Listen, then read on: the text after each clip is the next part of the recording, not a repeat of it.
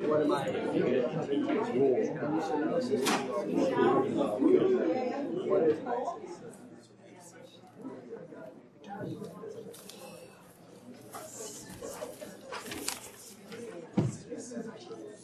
Let's see if that's working. Good morning, everyone.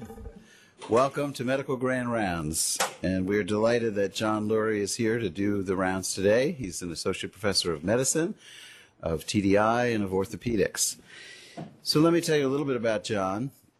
Uh, he um, did his undergraduate work at Princeton, getting a Bachelor of Science in Geologic Engineering went to Penn State to do his pre-medical requirements and matriculated to Stanford's medical school where he got his MD degree. He then came to Dartmouth and did his internship and residency here and was also a chief resident in medicine here. And then he went over to the VA Outcomes Fellowship, the Faculty Development Fellowship that also included training at TDI, an affiliation that he has kept through his whole professional career, uh, being very involved at, at TDI. Um, he holds several administrative positions, and I use a cheat sheet because some of them have acronyms that I just wanted to look at. the easy one is that he's director of the clinical trials unit at TDI and has been so since 2008. But he's co director of the Center for Translation of Rehabilitation Engineering Advances and Technology, or TREAT, and he's done that since 2010. He is also the program lead here at Dartmouth for the High Value Healthcare Collaborative, very important role. He's also the Comparative Effectiveness and Research Design Core Director of NEPDC, which is the New England Pediatric Device Consortium.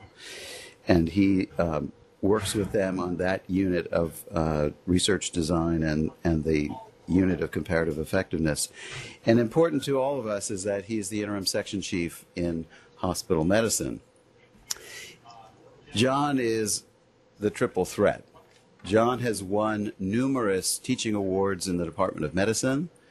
Jon has been funded well and has participated in well funded studies by others uh, for his entire career and moved into the area of rehab and, uh, and very wonderful areas that have brought him to an area that we're going to hear about today. He's published well over 100 papers. He is he serves on many uh, study sections for the NIH. Jon's been doing lots of things, and he does it quietly. That's his style. Jon is someone who is incredibly steadfast here. We're delighted that he's on our faculty. We're delighted for the many, many things that he does in research and teaching here through the many divisions of our One Dartmouth. And Jon, come tell us today uh, what we need to know in this particular area. Thank you. Good morning. Thanks for coming out on a rainy day. Um, so I'm going to tell you about um, this trial that some work that's been going on for about seven years, just finished up a couple weeks ago. Um, the randomized ActiveStep comparative effectiveness trial, which is a fall prevention, comparative effectiveness study in fall prevention in the frail elderly. Um, and it sort of it continues a, an odd career choice of mine of studying the most mundane and unsexy things in the world low back pain falls why i don't know it just happens but one of the reasons i do is because they're although low back pain and falls and that sort of thing are mundane and not very sexy they're really important because they really affect the lives of people and what they can do Falls is a huge national problem. One third of older adults fall annually. There were almost 16,000 fall related deaths in 2005, and that number is almost surely higher now. 5.8 million elders fell in the prior three months when the CDC did their fall assessment questionnaire survey. A third of those falls, 1.8 million, included injuries and the direct cost when they were measured in 2000 was 19 billion. That is much higher now. We don't know exactly because no one's done that, you know, recently. It's also a big local problem. Vermont has the highest rate of falls in that survey of any state in the U.S., 20% in the prior three months, and it has the highest age-adjusted fall mortality rate in the country. So because I was at TDI, I have to show you a map. Here's a map of the fall adjusted death rates per 100,000 from falls across the country. You can see Vermont lit up there, New Hampshire just slightly lighter. Um, Rhode Island sort of tries to make itself known if you look really closely. So, huge problem, falls. And lots of things contributed to it. It's multifactorial all the time. But external perturbations, trips or slips, and by the way, when I did a paper for this, they said, well, you didn't define what a trip and a slip was. And I said, really? so I made up a definition for trips and slips. And I put it in the paper along with a note to the editor and said, I think your readers will learn more from the words trip and slip than from the definitions that I just gave you. But in general, trips are when you're walking along, your foot goes forward and it decelerates quickly. Right? You catch on something. and a slip is when your foot accelerates in the direction you wanted it to go, but quicker than you thought. And most of us think about slipping backwards, but you can actually slip forwards too, and you can slip this way. But that's a trip and a slip, and that is a major cause of falls. And it's estimated to account for up to 20% of hip. So the other interesting thing about falls is you can't actually show, I'm going to show you some video. I don't have a video of somebody falling. I have a video of somebody almost falling. Can you make sure your microphone's turned on, Doctor, or we're not hearing you over the video? Is the microphone turned on? It is. How about up there? That better, right? No. I'm going to stand back here. Yeah. All right. Just just for you. I wouldn't do it for anybody else. Um, so the other thing about falls that's very interesting for the sociologically minded is it's impossible to show a video of somebody falling to an audience and not have at least half the people laugh. You just can't not do it. But anyway, so they're a big problem. And there's things that we know that help falling. This is a meta-analysis that you can't really read, but that's okay. It's a forest plot, and it shows a meta-analysis of interventions. And this is the top there is strength training. The middle box is Tai Chi. The bottom is aerobic exercise. And what you see is that all of those meta-analyses for those interventions, strength training, Tai Chi, aerobic exercise programs, all favor reduced fall risk factors. And so all those things are things that work. And a lot of the work in falls has been sort of studying, we know stuff works, and we look around and we don't do it. And we do a study and said, if you do something, it works compared to doing nothing. And then five years later, people look and see we aren't doing anything. And then they show that if you do something, it works. And then you wait five years and look, we're still not doing anything. So a lot of this is right policy and implementation. We know falls a big problem. We know how to identify people at risk of falls, but we don't do a very good job of then trying to reduce those things. And the key points from that meta-analysis is strength training, Tai Chi, aerobic exercise, improved balance and fall risks in older adults. That was from knee OA patients, which is one of the risk factors. Water-based exercise and light treatment did not improve balance outcomes, but most of those studies looked at risk factors and didn't look at falls. And that's true of a lot of the literature because it's easier to measure the risk factors and watch them go down. And the bottom line is we know doing something is better than doing nothing, but the optimal type and frequency and duration of exercise intervention to reduce falls isn't very well known. And so this is sort of a background paper from a group of biomechanists out at the University of Chicago that were very interested in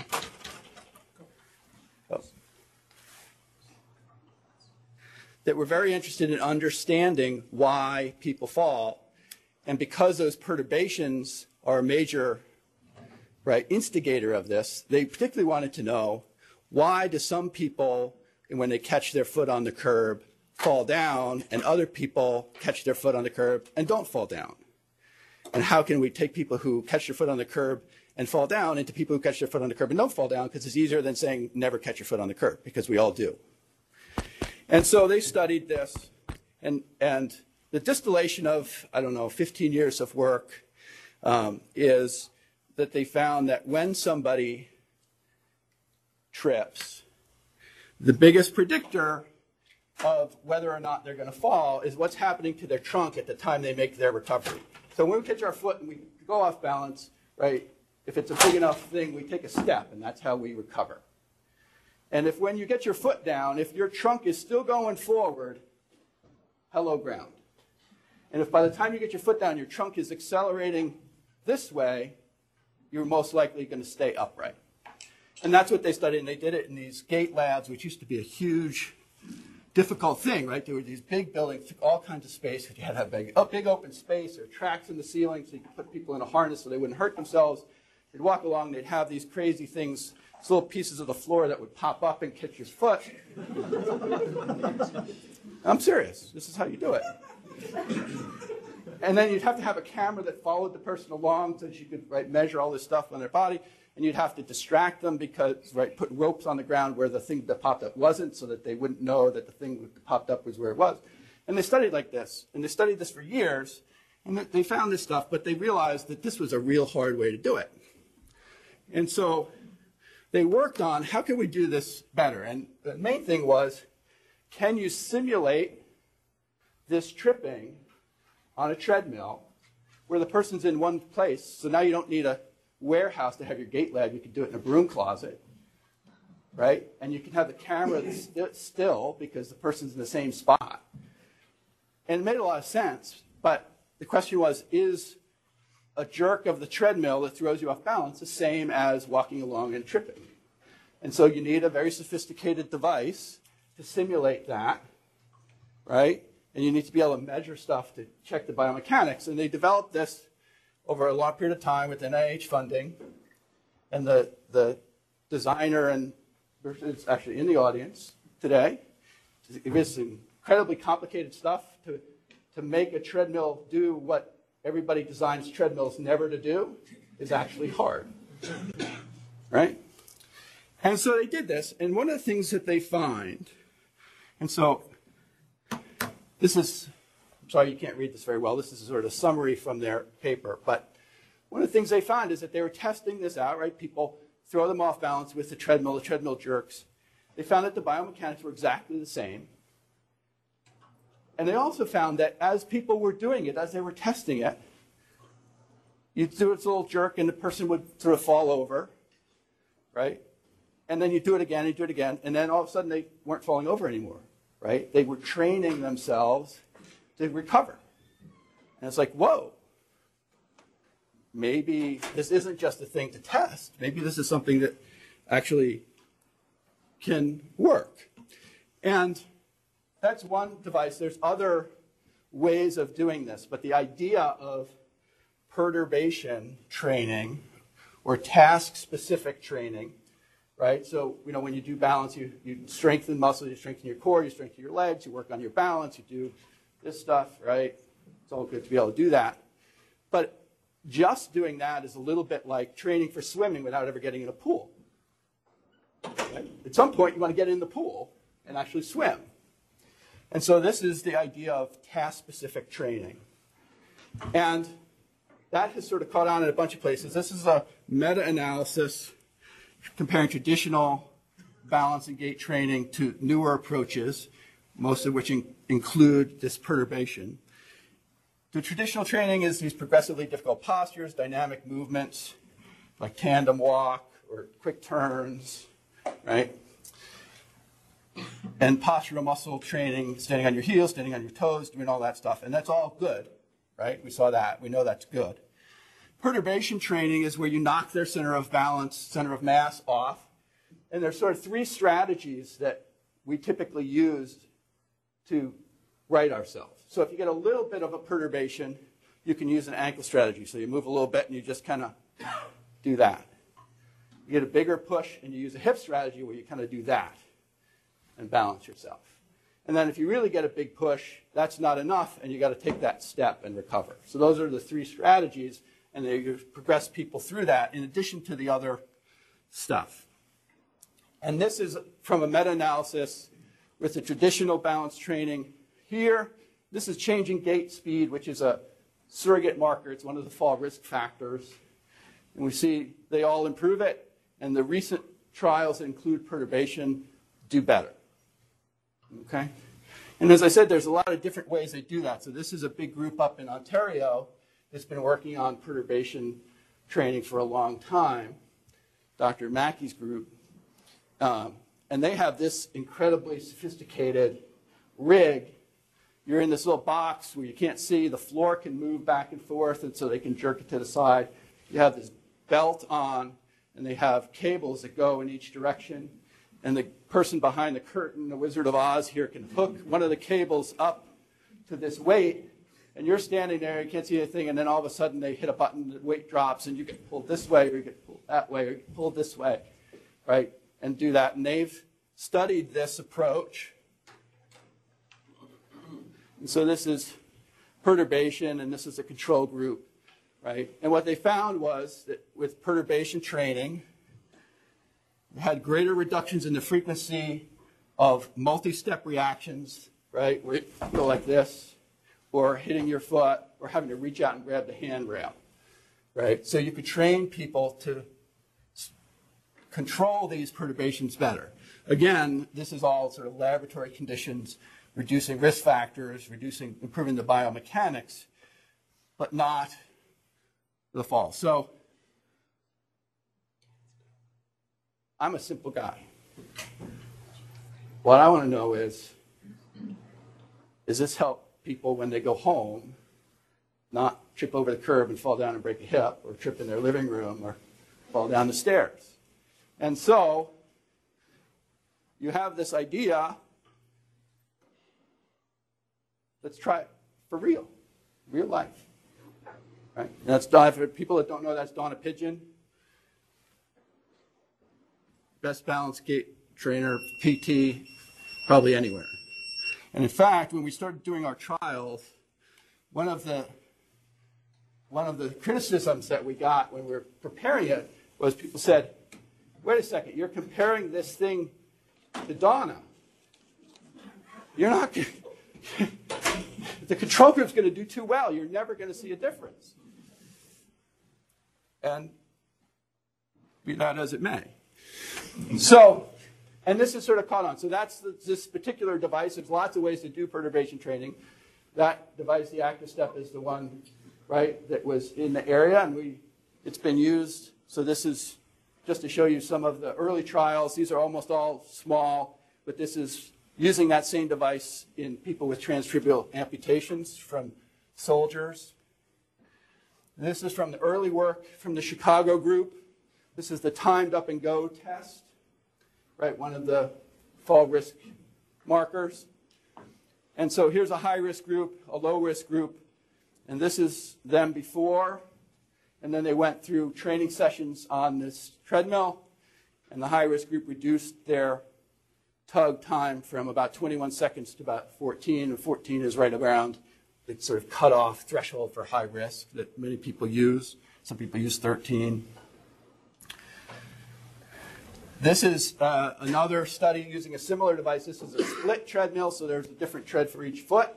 In Japan, usual exercise group, this perturbation treadmill thing. They, now, this is the first one that's really looking at falls as the outcome. They followed people for a year. So fall rates 54% in the control group, 33% in this treadmill group, 11 versus 8 falls, and time until the first fall 120 days, 147 days. None of those were statistically significant, which shouldn't be a surprise to anybody because there's 11 people in this group and 15 people in that group, right? But interesting. Okay, this is again from the Chicago group, same one where we saw the reduction in the tug time. And this is they had a control group, two control groups in this experimental group. The experimental group did this training on, on the ActiveStep. Um, and then they took them before and they took them after into their gait lab where they walk along and a thing pops up from the floor to trip them. And so in the control group, 32, 33% of the people, when they were tripped in the lab, had a fall. Second control group, 25%, when they were tripped in the lab, had a fall, and none in the experimental group. Again, this is very small numbers. It's a simulation of fall risk because it's in a lab. And anytime the answer is zero, I get really nervous because it's never zero. You just didn't study enough people. And so this is another study by the same group showing the same thing a couple years later. And so back in 2006, um, we applied for one of the first Synergy pilot grants um, and got it to do a trial of this, of taking this perturbation training, putting it in the clinic, and there was one, uh, and then follow people out and see if they fell in, you know, free-range human life. So the inclusion criteria, 65 and older, considered at risk to fall, and referred to PT. And it was done at two sites, here at DHMC and at APD. And the exclusion criteria were anyone unable to use a treadmill, people who had vertigo because they need a different kind of intervention, and inappropriate for typical fall prevention. Right? So this is basically all comers to PT over 65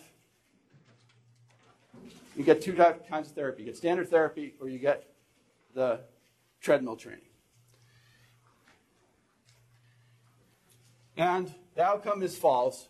The percent of subjects with at least one fall, and we also looked at falls with injury as a separate outcome. And that seems very straightforward. I thought it was extraordinarily straightforward. The thing about clinical research is anything that's straightforward in clinical practice when you want to try to study it, it's not straightforward. What is a fall? How do you define a fall? What counts as a fall and what doesn't count as a fall? So, in the category of defining things that everybody knows the meaning of, but it still needs a definition, a fall is a person unintentionally coming to rest on the ground or another lower level. That's the definition from the CDC. And that's what it means. And an injury, we define injury after a fall as limiting their regular activities for at least a day or going to see the doctor. How we counted injury. And there's different ways you can do that. But there's lots of questions that go beyond this of what counts as a fall. Right? Do you count any fall, no matter what the person's doing? Right? If they fall while they're ice skating, is that a fall? Well, yes, it's a fall, but is it a fall you want to, right? Because I don't know about you guys, but ice skating by definition includes a fall for me. Skiing by definition includes a fall for me. And by the way, it's like not like you can, oh, it's just elder people, you can rule that out. Like, there's a lot of 70, 80 year olds skiing in New Hampshire and Vermont. And so, how do you count that stuff? If you fall out of bed, is that a fall? Yes, it's a fall. But is it a fall that we care about because we're trying to improve their balance when they're standing up, not when they're rolling over in bed? So it's very complicated, even though it shouldn't be. We had a bunch of secondary outcomes, the Berg balance measure, dynamic gait index, timed up and go test. Those are all physical therapists, has you do things, watches you and grades how well you do. The activity specific balance confidence is a questionnaire, asks people how confident they feel doing different activities, that they can do it without falling. And we know that balance confidence is associated with the risk of falling. If you feel like you're going to fall, you're at higher risk to fall. And so, this is the pilot. We had 83 people that were screened. 10 of them were ineligible. Left 73 that were eligible. Nine declined to participate. Three because they really wanted to try the new thing. And six because they were scared of the new thing. Oh, sorry. There's a little typo in there. But 31 got randomized to the ActiveStep. 33 randomized to standard treatment.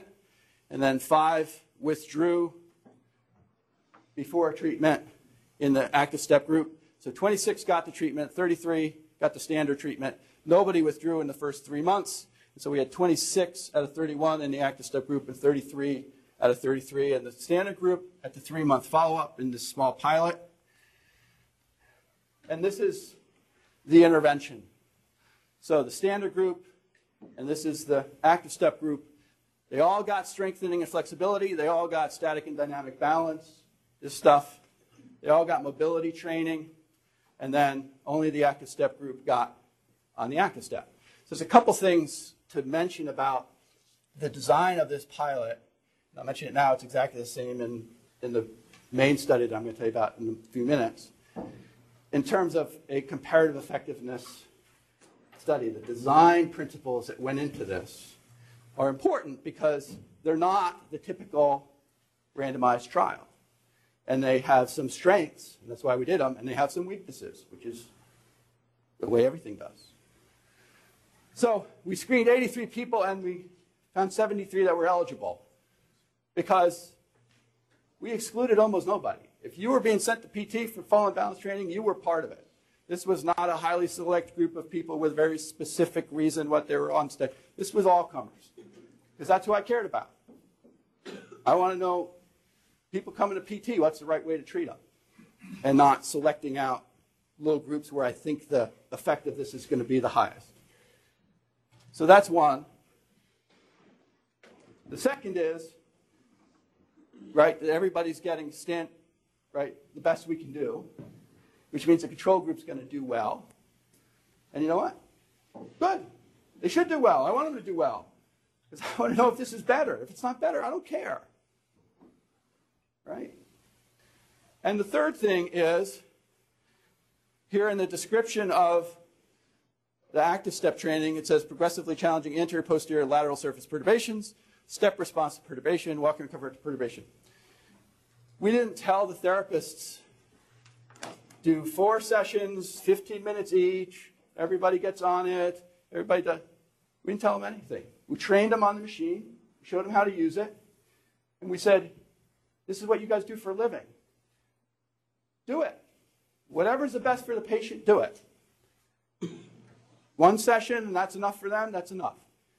They got to be on it every day, put them on it every day. Do what you want to do. Because that's how it's going to be used. Right? If this shows that this thing works and it becomes common, right? Therapists aren't going to follow some sheet and say, oh, you have to be on it for eight minutes today, Mrs. Jones. They're going to do what they always do. They're going to adjust the treatment to the patient and do what they think is best. So why not test it that way in the outcome? Right? In the typical randomized trial paradigm, you find a very select group of people who you think has the highest rate, highest likelihood of responding to the thing you're going to do. You give it to them in a very controlled environment, maximize the chance of showing that the thing worked, and then you send it out and have people use it, and then 10 years later, somebody decides to see if it works as it's applied in practice. That's too slow for me. That's just, right? Check it for out of the gate. Use it the way it's going to be used and see if it works. And then, if it works, then we can figure out exactly the refinements on how to do it. And no, we're not wasting our time. Anyway, a lot of people think that's the wrong way to do it, but that's how we did it. So, this is the point in the presentation where people are like, I kind of understand what he's talking about, but I, God, I wish I could see what this thing actually does because it's not entirely clear to me. So, I brought you some viral videos. so, we found a frail elder who is willing to sign a HIPAA waiver and get on the machine. And so, this is a trip. So, to simulate a trip on the treadmill, what the belt does is it jerks backwards as if you're catching your foot, right? It throws the center of mass forward. And you can do that to different degrees. And so if you remember that picture about strategies, right, that's an ankle strategy. So it's a small perturbation, jerks back a little bit, and the frail elderly elder in the picture is able to right themselves a little bit of hip, but mostly in the ankle. And now here's a bigger perturbation where that doesn't work. And you can decide whether you think that's a recovery step or a fall. And then a slip, the belt goes in the other direction, so your feet go out forward, and there's an ankle strategy for a small perturbation, right? A little bit of arm. And then a bigger perturbation where you need more recovery, right? So there's trips, there's slips. This is a step where the, the belt starts and then keeps going, and so you have to make a recovery and then start walking. our frail elder is doing okay. By the way, just for those that are worried about this sort of in practice, right? You're in a harness, you, cannot fall, you can get suspended. but you can't fall, you can't hurt yourself, right? It's a very safe environment. And then this is the most complex thing where the treadmill is going at walking speed and then starts perturbing in the middle of walking.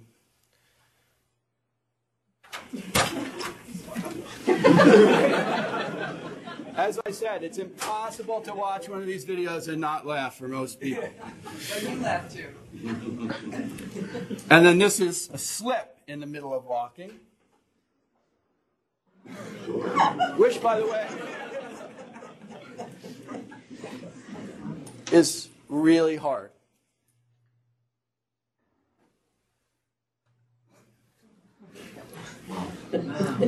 All right, so that's what it's doing. So that's what we had the rest of the frail elders doing in the study. So this was a small pilot, right? There were there were 30 in one group, 26 in the other group. We had no expectation that we were going to see a reduction in falls, right? Because a pilot is not just a little baby study that your hope turns out okay. It's a study designed to help you do a big study by getting information that you need to do the big study. And so this is part of the information that we need. We put these machines in these two practices. We sent people there, we randomized them, and we told the therapist, use it. So the questions were, would they use it? Can they use it? How does it affect, right, the workflow in the clinic? So on average, this is the ActiveStep group, surface perturbation, treadmill training. So average PT sessions were six, and we didn't tell them how many treatments. We didn't tell them treat them for a month. We didn't tell them treat them for, so treat them till they're done. So six in the ActiveStep group, 7.3 in the standard group, not significantly different at these numbers. The range was from one treatment to 19 in this group and three to 17. And the average duration, session duration, 44 minutes in that group, 43 minutes in that group. So this told us, and then, right, obviously this is data. The real data is sitting down with the therapist and saying, how's it going? they liked it. They thought, right, they, they, they thought it was a useful part of their armamentarium. They were able to put it into their sort of routine. They get them on for some period of time and they do their other stuff. And so the workflow worked. We could get it into the clinic, we could get it used. This is these risk factors before and after the, the intervention. So this, I'm sorry, the, the white doesn't really show up. This is the chair stand test, the dynamic gait index, the Berg balance test, the tug, and the ABC questionnaire, the balance confidence questionnaire. And so there's a lot of comparisons on that you could make on this. Basically, the pre-values in the two groups were the same. Not surprising, they were randomized. The post values on all these tests were better in both groups, standard group and the ActiveStep group. And the difference in the post things were no different, right? They were the same. All these tests improved in both groups the same amount. So getting on the ActiveStep didn't change any of these values compared to standard treatment, although we don't really know, right? We know they're not significantly different, but it's a small pilot. And here's the three month follow up falls. So this is the standard physical therapy group. At three months, a third of them fell, third of them had a fall. In the ActiveStep group, 19% of them had a fall. So about a 33% reduction in falls, not significant. And falls with injury, 18% of the group had a fall with injury at three months. In the standard group, 8%. In the ActiveStep group, about a 60% reduction in the risk of fall with injury, not significantly different. So, I challenge anybody to try to get this published. Not only will they tell you you got to define what a trip and a slip is biomechanically, but they're going to say, but it's a negative study. It's like, it's not a negative study, it's a pilot study. It showed we can get it in the clinic, it shows that it works, it shows people will do it, and maybe it works. We should do a study. 60% reduction, that's worth studying. Right? So, it's not easy, but it can be done. It was published. Randomization between these two interventions is acceptable to a majority of patients. It's clinically feasible, and the results are promising and merit longer term study. And we just, we, so there were 60 some people in that group. We did a calculation, we decided that we needed somewhere between 500 and 1,000 patients in a large study to have power to detect an important difference. So that was the pilot. That was done in 2007, published in 2013. That should tell you something. so here's 2013. This is uh, intervention by the group out in Chicago, um, where they did this training. Here's a control group of 80 people trained on the ActiveStep, um, and then looked at falls. I think I'm pretty sure this was at three months again. Um, and what they found, so this is a relatively small study, not powered by our calculation to really see a difference. Um, and it was designed differently because they're biomechanists and they're really interested in biomechanics and they're really interested in a design that makes sense to them. I'm unfettered by that. So all, all cause falls. So the first thing is that it was not all falls. It was what they categorized as avoidable falls. 64% in the control group, 49% in the train group, no difference. Trip-related falls, 31% versus 17%, which was statistically significantly different. And non-trip related falls were no different, and trip related stumbles were no different. And so this is useful information. It's actually very informative and important, but it makes me nervous. The reason it makes me nervous is because I always worry about deciding what's an avoidable fall, and particularly in saying, well, this fall was trip related and that fall was not trip related by sort of talking to people. And I mean, this is right from a biomechanical view, the right way to do it, right? Because you think that you're intervening on trip related falls, you should measure trip related falls. It's just that it's hard and there's subjectivity involved in whether it was, was or wasn't trip related. And so this is important. It's good actually that it didn't decrease non trip related falls. That shows maybe it's a specific effect. It's a little unnerving to me, although maybe very informative, that trip related stumbles were not increased. So we weren't turning trip related falls into stumble, is where you sort of do this, but you don't fall. So we're not turning a trip related fall into a trip related stumble. So if we're not doing that, it's a little unclear what we're doing to reduce the trip related falls. But maybe that's accident and maybe that's really important information and nobody knows yet. So, that was all the lead up. Now I'm going to talk about the trial. So we did that pilot with synergy funding, and then we applied to AHRQ, and we got funded to do a five-year multi-center RCT. The design very similar to the pilot. Comparative effectiveness, as best we could, all comers. Trained the physical therapist and turned them loose and let them practice as they would in practice. There were eight sites. Cheshire Medical Center, Farnham Rehab over Cheshire Medical Center, Concord Hospital, DHMC, the Elliott Hospital, Newton Wellesley, South Shore Neurologic Associates on Long Island, Spaulding Rehab in uh, outside Boston, and White River Junction VA. So these are all places that either had these machines, had purchased these machines as, because they thought it was a good thing to do, or the study bought a couple, and a couple got lent to us by the manufacturer for the period of the study. And this is the design, a couple differences from the pilot. One is that we set, in the pilot, we just took anybody who was referred. Um, in this one, we set parameters for high risk of falling so that we only had high risk people. So the tug had to be greater than 13 and a half, DGI less than 19, Berg less than 50, or their ABC was less than 67%, or they had a fall in the last year. Okay? And that's actually a big deal. So in the falls stuff now, what people are finding is that people who are at high risk to fall who don't fall are probably different than people who are either at high risk or not high risk to fall and do fall.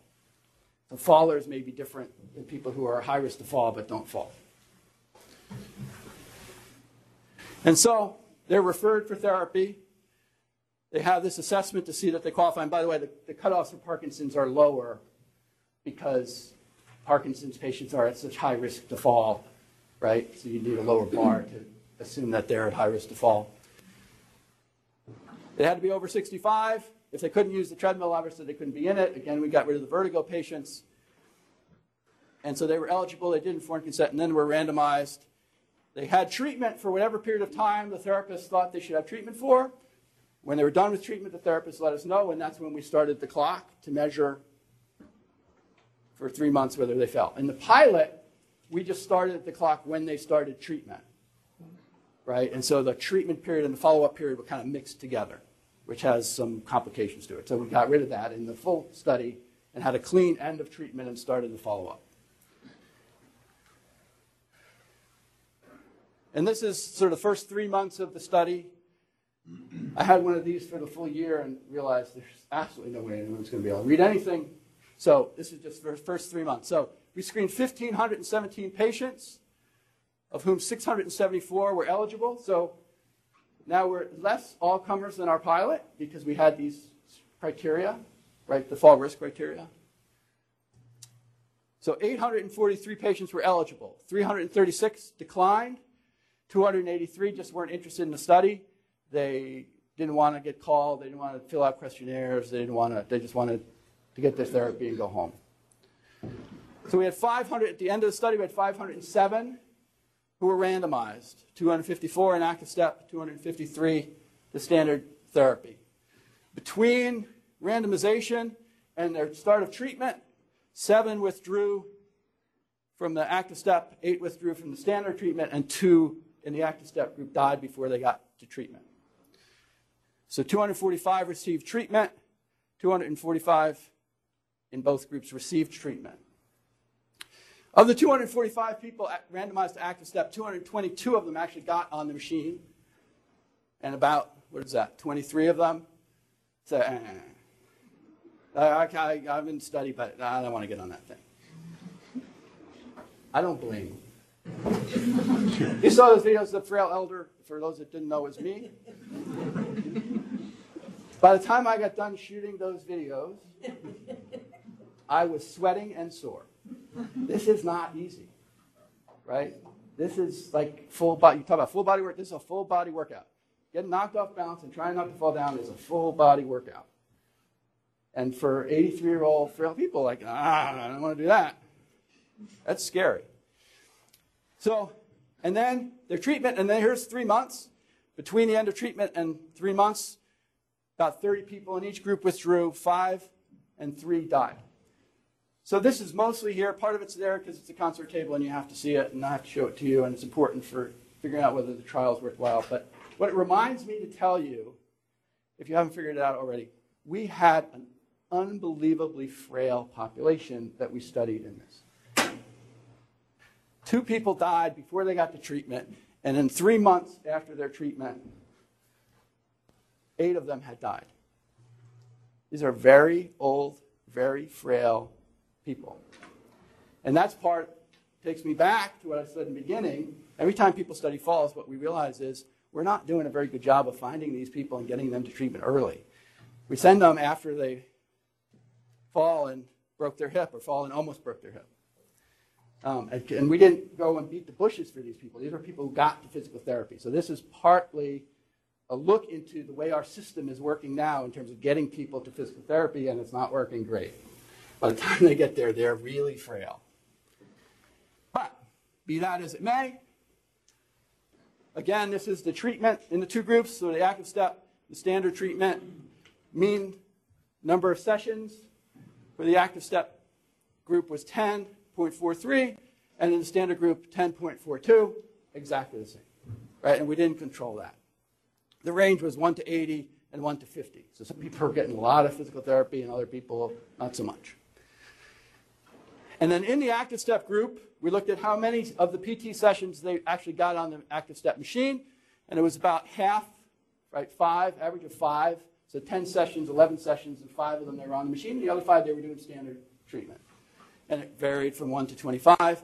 And one person in the standard group got on the ActiveStep machine either because they cajoled the therapist into getting them on it or if they forgot which group they were in and got it on. They only got one session. So not too bad.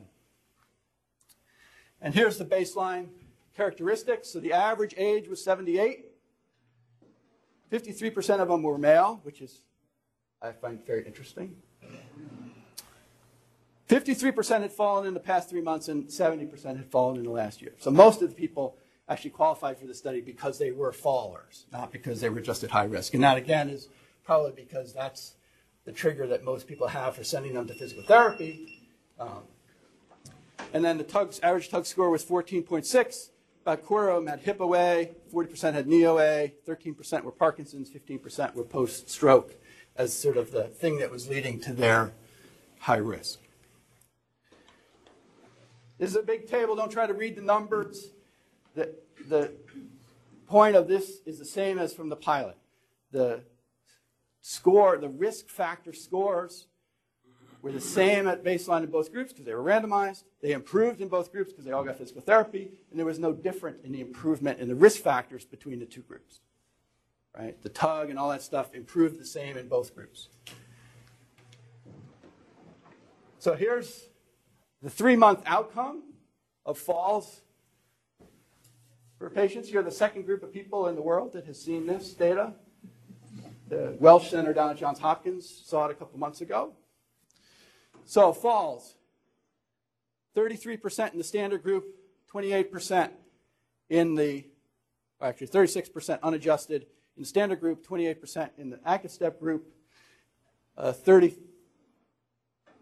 23% relative risk reduction, p 0.07. So not quite statistically significant.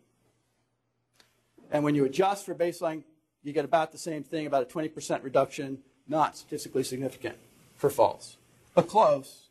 If you remember, we looked at, we thought we needed between 500 and 1,000 patients. We had about 507, just because it was hard to get people into the study. Um, borderline. Falls with injury. So if you remember, in the pilot, about a 25% reduction and 30% reduction in falls, a 60% reduction in falls with injury. So here's falls with injury, 13% unadjusted in the standard group, 6% in the ActiveStep group, about a 60% risk reduction in falls with injury at three months. When you adjust, it gets a little bigger, and the p value is 0.003. So, highly significant reduction in falls with injury, a borderline reduction in falls. So, that's interesting. And there's a couple reasons that that may be. One is it's chance finding.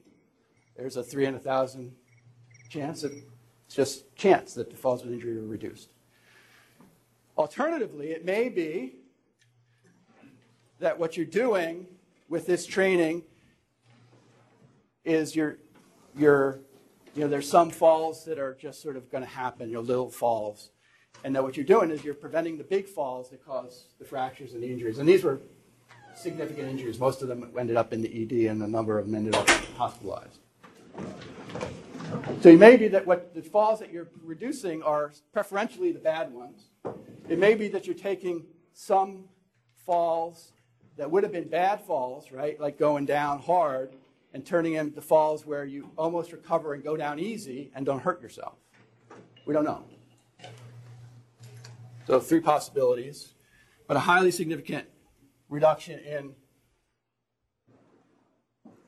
falls with injury. And then you guys are the first people in the world to see this, because I just saw this myself five days ago, which is the one year survival analysis. So we know at three months there was a not quite statistically significant difference in falls.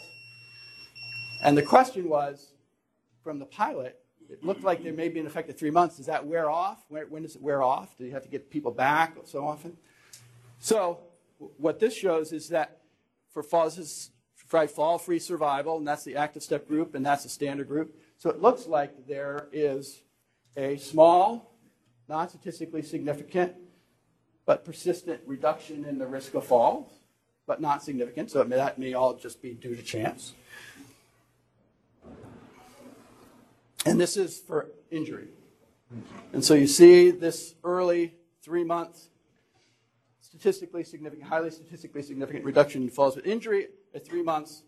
And out to a year, it's not statistically significant anymore, but it doesn't seem to be because the, they close a little bit right there, and maybe that's real.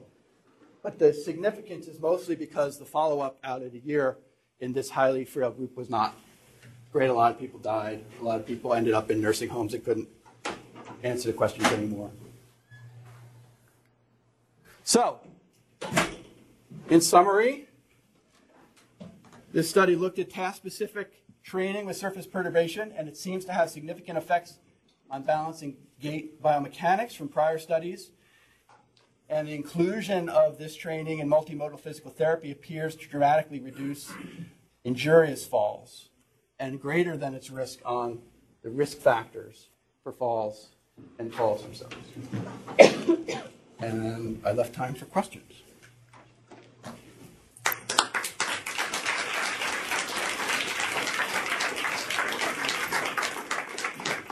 Jon, I have a question for you, maybe to start it off, and that is, did you see gender-specific differences? And do we have the number of subjects to be able to say something about that? And as you're answering that, you'll probably get to the issue that you thought it was interesting that it was 53% men. Were women more likely not to participate? And, and then more likely, since it's a frail elderly group, more women in that group? Yeah. Um, so, great question. And uh, the answer is we haven't looked yet at gender specific or disease specific or age specific uh, things because I've had this overall data for about a week. Um, so, those are all interesting. slacking? Yeah. I've been working on budgets.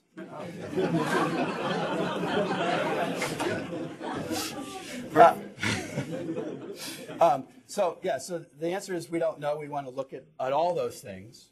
Um, so it, it leads me to say a couple things. The one is yes, I mean I think the the 53% men was interesting to me because the population at this age is more women, and so the, we don't know and haven't looked yet at um, the gender differences and whether this is a bias in referrals to physical therapy, and that's the population that's ending up at the physical therapist, or whether it had to do with biases in a willingness to participate, you know, whether they were more likely to be freaked out by the machine or not. We don't know, but it's we're going to look at all that stuff. Um, let's see, I'm an unofficial representative of Kendall at Hanover, Yes. retirement community up the road, and um, our average age of population is about 85. So it's a good elderly community, and about, oh, I would say, um, almost three quarters are in independent living. I have no idea how many falls occurred, but you, every week or two, you see one of your fellow community members with a black and blue face. Yeah. And falling on the face is really a, a very common problem, Yes. particularly amongst the Parkinson patients, as you know. As you know. But in looking at your data and your study, it- it's largely what I would consider a uh, secondary prevention trial. Yes. Patients are referred for Yep. a specific reason. Yep. The Chicago study that you pointed out, and I think about thirty-eight percent, looked like they had had falls and the other not, so it may have been a mix of a primary and a secondary prevention study, but Yep. the question is how, you know, how the training would work uh, if you were to do a primary prevention trial. And my main comment is, as I look at those last two graphs, it looks to me like the training effect doesn't persist. The two curves stay apart, but they're parallel. Mm-hmm. So after that three-month Yep. follow-up period, it looks like the training effect where it has worn off. Yep. Is that a reasonable interpretation? Yes. So that is a that is a reasonable interpretation. So a couple things. Um, so leaving the realm of data and going to speculation, the biomechanics and the epidemiology and everything suggests to me that this should work as well or better as primary prevention that is secondary prevention. Um, it's just a lot harder to study because for primary prevention, you'd need 3,000 people to, to see the effect. Um, the second thing is that is a very reasonable and probably the most reasonable interpretation of those survival graphs that there's a difference early on and then that difference persists but doesn't widen so it's not an ongoing protection but it also doesn't close which is one important thing um, and that actually is consistent with other findings of gait and balance interventions, which show that they seem to, um, the effect seems to wear off after about three to four, I think it's four months, um, is sort of the standard in therapy, and, and probably a uh, booster shot uh, paradigm is probably warranted for most, whether it's using this or just going to a physical therapist probably makes sense, depending on the population and how much they're able to do ongoing therapy on their own,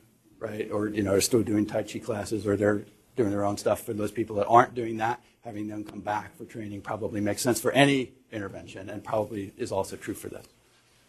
Rich and then Kathy. Jon, this really interesting stuff. I, I really admire the fact that you tried to make it practical, but part of the problem is that not all physical therapists are the same. Yes, And sir. You have different people there. So did you look at that and did you, how did you homogenize that in your design? Yeah. Um, so we did not homogenize that in our design. Um, that is one, along with the gender, disease state, and other things. So the is looking by center, um, particularly with that right issue of how good are how good is the standard intervention at different places, and how much does that matter, right? The you know, one, one potential, right, for an intervention like this is it is pretty standard. Like you put the person on the thing and you have, right, you said level one, level two, level three, and you do it, right?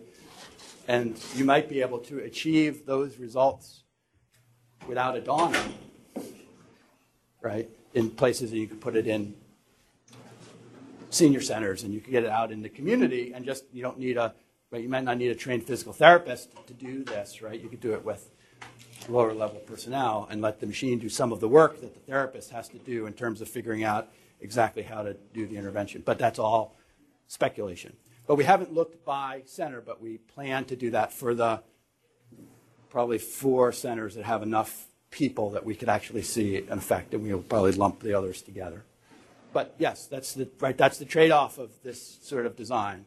Um, it's not what could be. It's sort of. But then again, for me, that's right. The right answer. Uh, what, what this answers for me, right, is not the question of you know what's the if I'm necessarily Donna Pigeon. What's the best way for me to do this patient? Should I put them on the machine or not? But what this study is really designed to answer is if you're running a rehab department and you want to prevent falls, should you get this machine and have it available for your therapists or not? That, right, that's the intervention. You put the machine in the thing and tell them use it or don't use it. And that was the intervention, not a specific protocol. Now, the fun part, now, anybody interested, lots of questions left. Right? This is in general, this seems to work. Who does it work best in? Is there a specific way to do it in Parkinson's or in hip or the, like there's about 50 studies to do now for this. Anybody who wants some grant money, happy to talk to you. Um, right, to, to go back and do all that refining and figure out the subgroups and stuff. But for me, it's much more interesting to pursue that now that I know I'm not wasting my time on something that might or might not work. I'm pretty convinced it works. Let's take Kathy then Harley.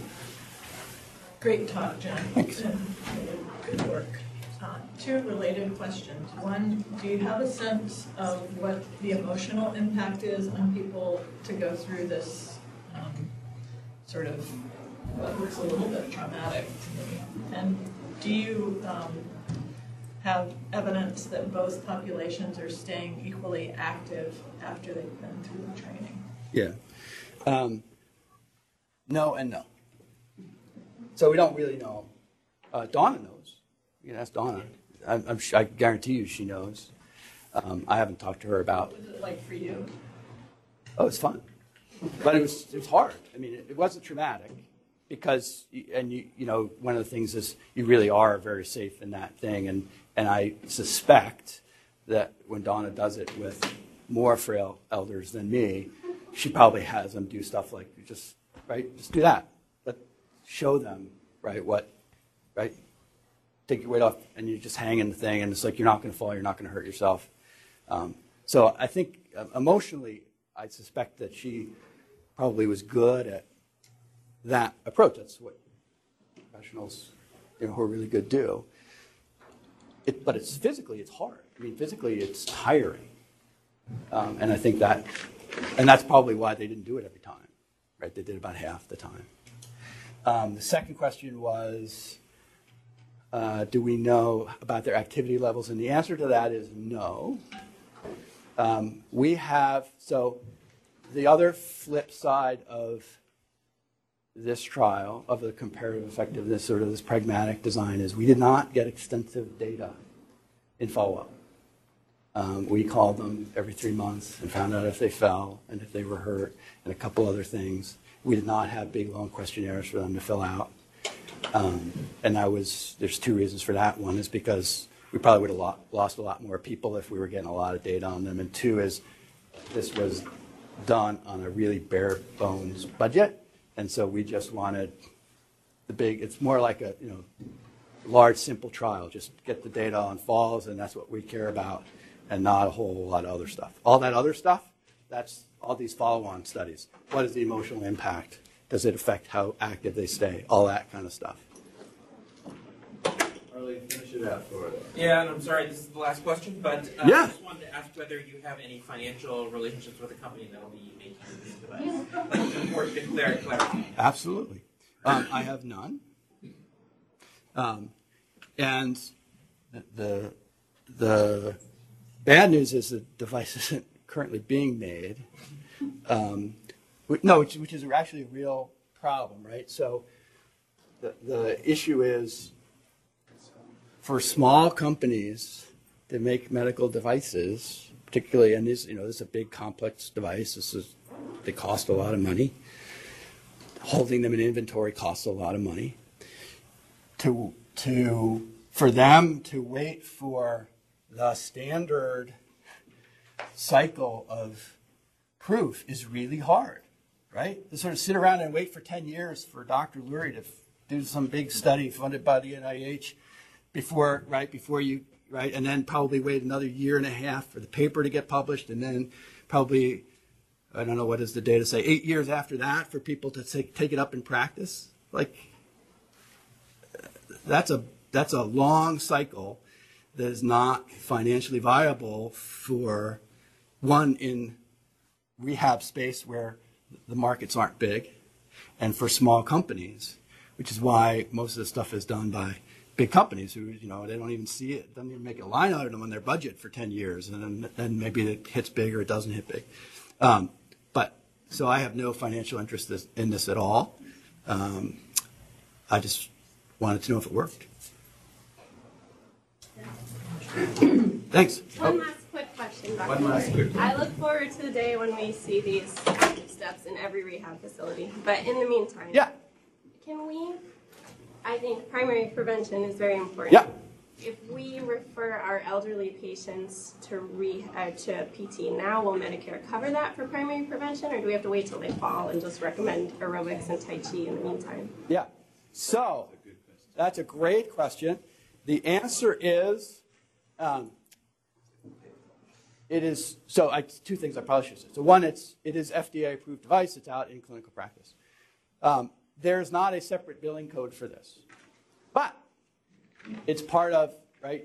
I don't know how much you know about PT billing codes. This is Therex in 15 minutes intervals. So therapeutic exercise, yeah. I just want to say, so I coordinate the interdisciplinary falls clinic here out of internal medicine.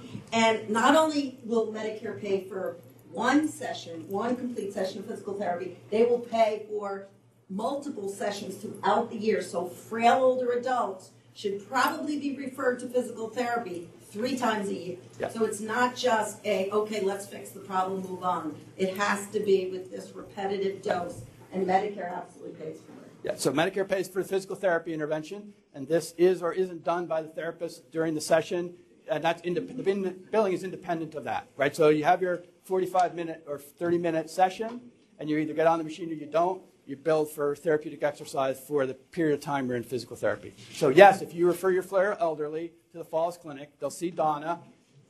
If she thinks they'll benefit from the machine, she'll get on the machine and do the rest of the stuff she does, and their lives will be better. Yes.